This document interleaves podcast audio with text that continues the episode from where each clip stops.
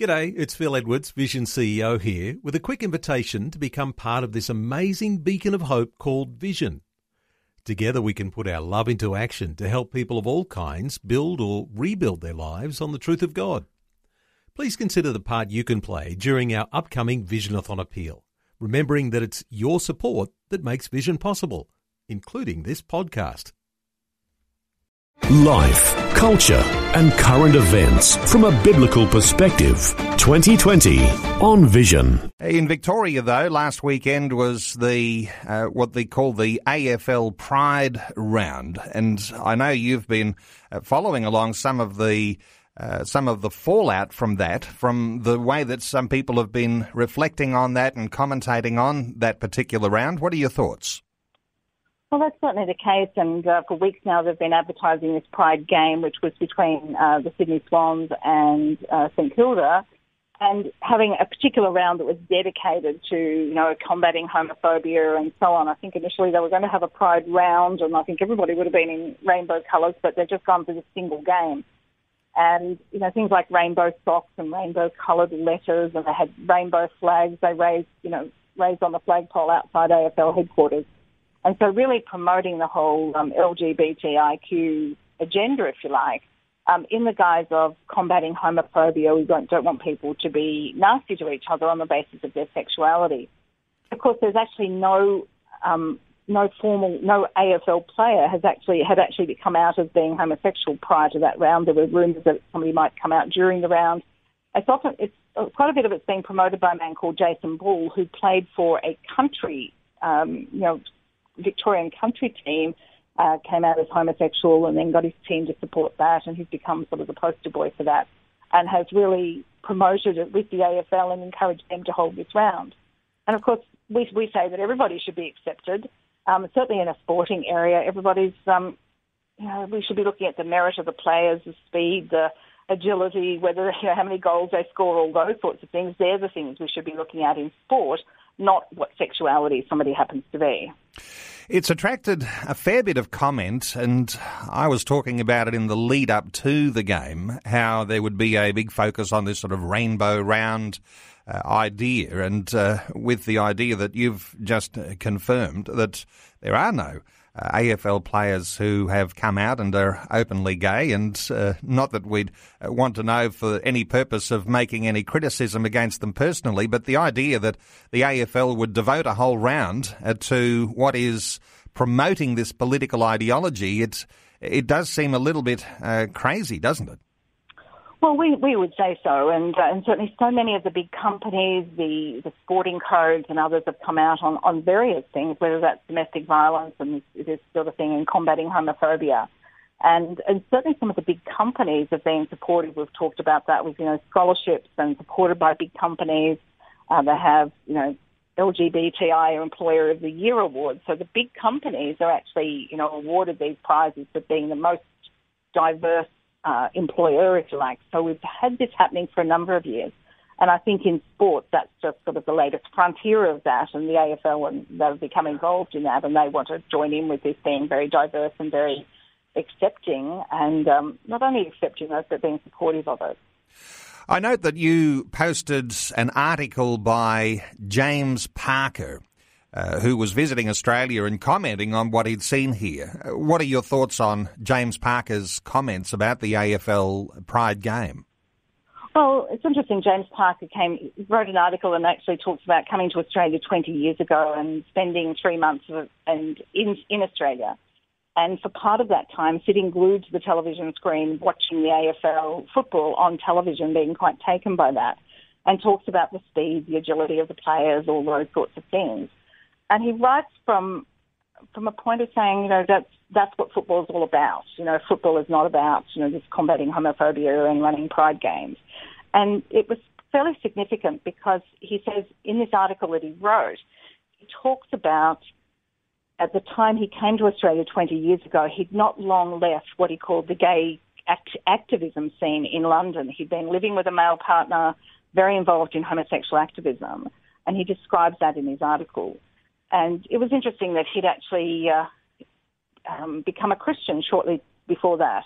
And uh, James became a Christian. His partner went to church with him. He became a Christian as well. And he says, says in he actually they actually tried to live as a gay Christian couple, but he really found that that didn't work, and God was really working on his heart. And eventually, the the couple separated. And James received some counselling, and he categorically says this isn't what they call conversion therapy, just standard psychological help to understand some of the problems that he had during his childhood, during this experience and and actually was able then to form real friendships with both men and women and became and, and married and has a family. So he comes from that perspective. He married an Australian girl and lives in WA now.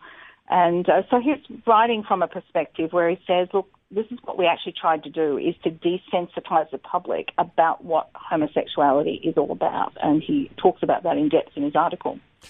Yes, so interesting when it comes from someone who had formerly a homosexual lifestyle. And uh, let me just reflect uh, with you on one of those things you just mentioned. You mentioned that he had some counselling after he had become a Christian, and uh, and he says uh, it wasn't counselling that was uh, conversion therapy. That whole idea, that's a very uh, controversial area to be talking about because. Uh, uh, because uh, those who are on the homosexual side uh, absolutely don't want any sort of provision for help for people that might actually turn their sexuality back to a uh, a heterosexuality. Uh, he called it standard psychological therapy, but I guess anyone who has counselling coming out of a homosexual lifestyle is going to be uh, accused of having some sort of conversion therapy.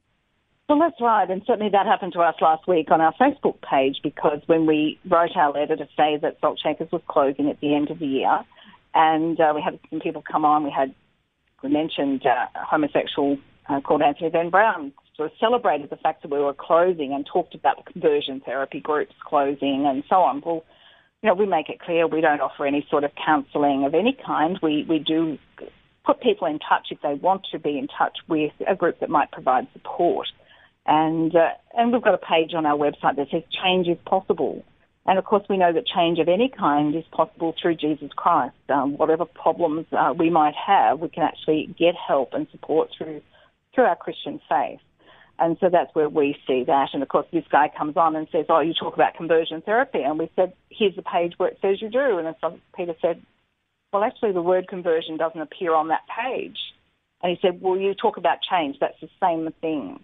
And I think they would probably put any sort of help or support, any idea that you can go from uh, feeling uh, same-sex attracted to being heterosexually attracted is, is conversion and that conversion therapy. And we would say, look, conversion therapy is, is often quite a different thing. Mm-hmm.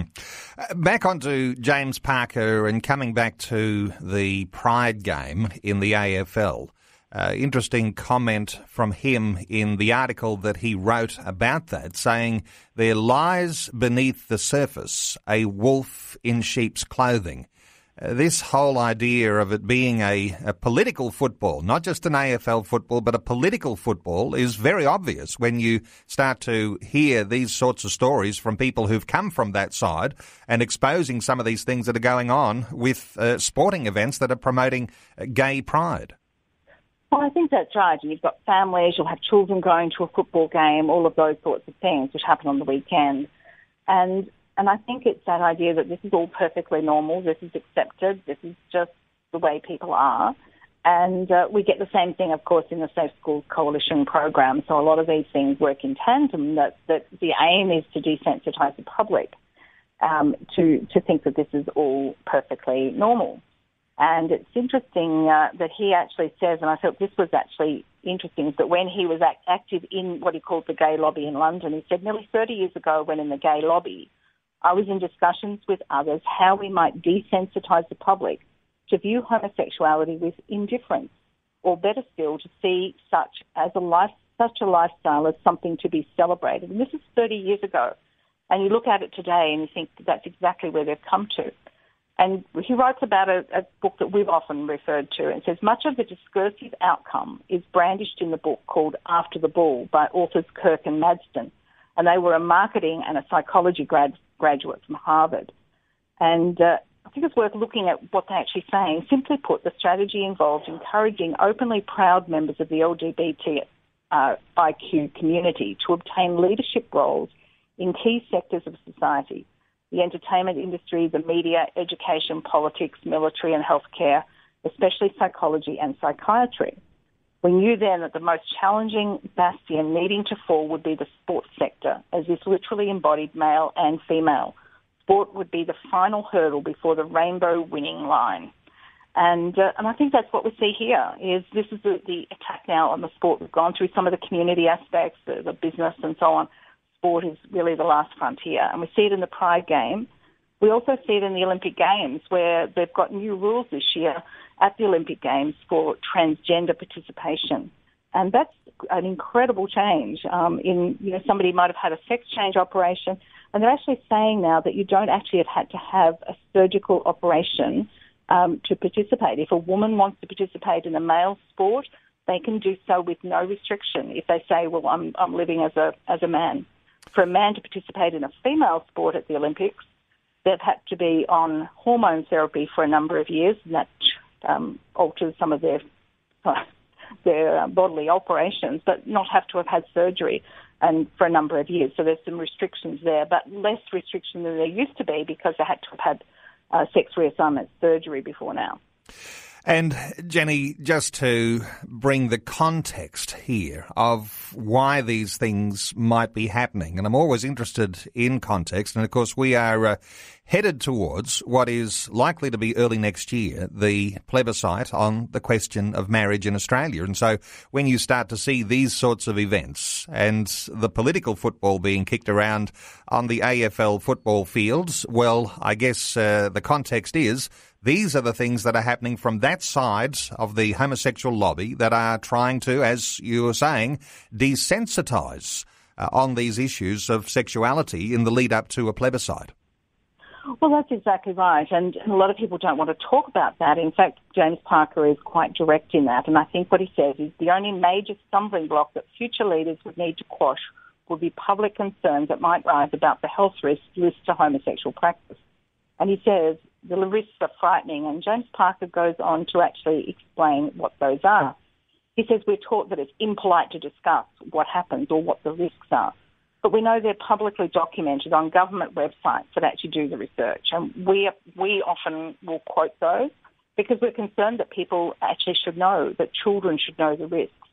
But what they've done is to actually remove the idea of any sort of physical activity and all we're talking about is love. And that's what we're going to see in the plebiscite. That's what uh, those who are promoting same-sex marriage are just talking about the equal right to marry, and it's all about love, equal love, and other things. And yet they don't want to talk about the, the broad spectrum of what it really means to actually endorse uh, homosexual behaviour. Well, I'll point people to the Salt Shakers website. Simply Google Salt Shakers and you'll find detail there, resource where you can understand the issue as it stands and get a Christian perspective on what's happening in the context of the lead up to the marriage plebiscite. And there are so many different dimensions to talk about, and we'll continue to talk about those with Jenny Stokes from Salt Shakers. Jenny, thanks so much for being with us again today on 2020. You're welcome, yeah. Before you go, thanks for listening. There's lots more great audio on demand, or you can listen to us live at visionradio.org.au. And remember, Vision is listener supported. Your donation, large or small, will help us continue connecting faith to life for hundreds of thousands of people across Australia and around the world. Learn more or donate today at visionradio.org.au.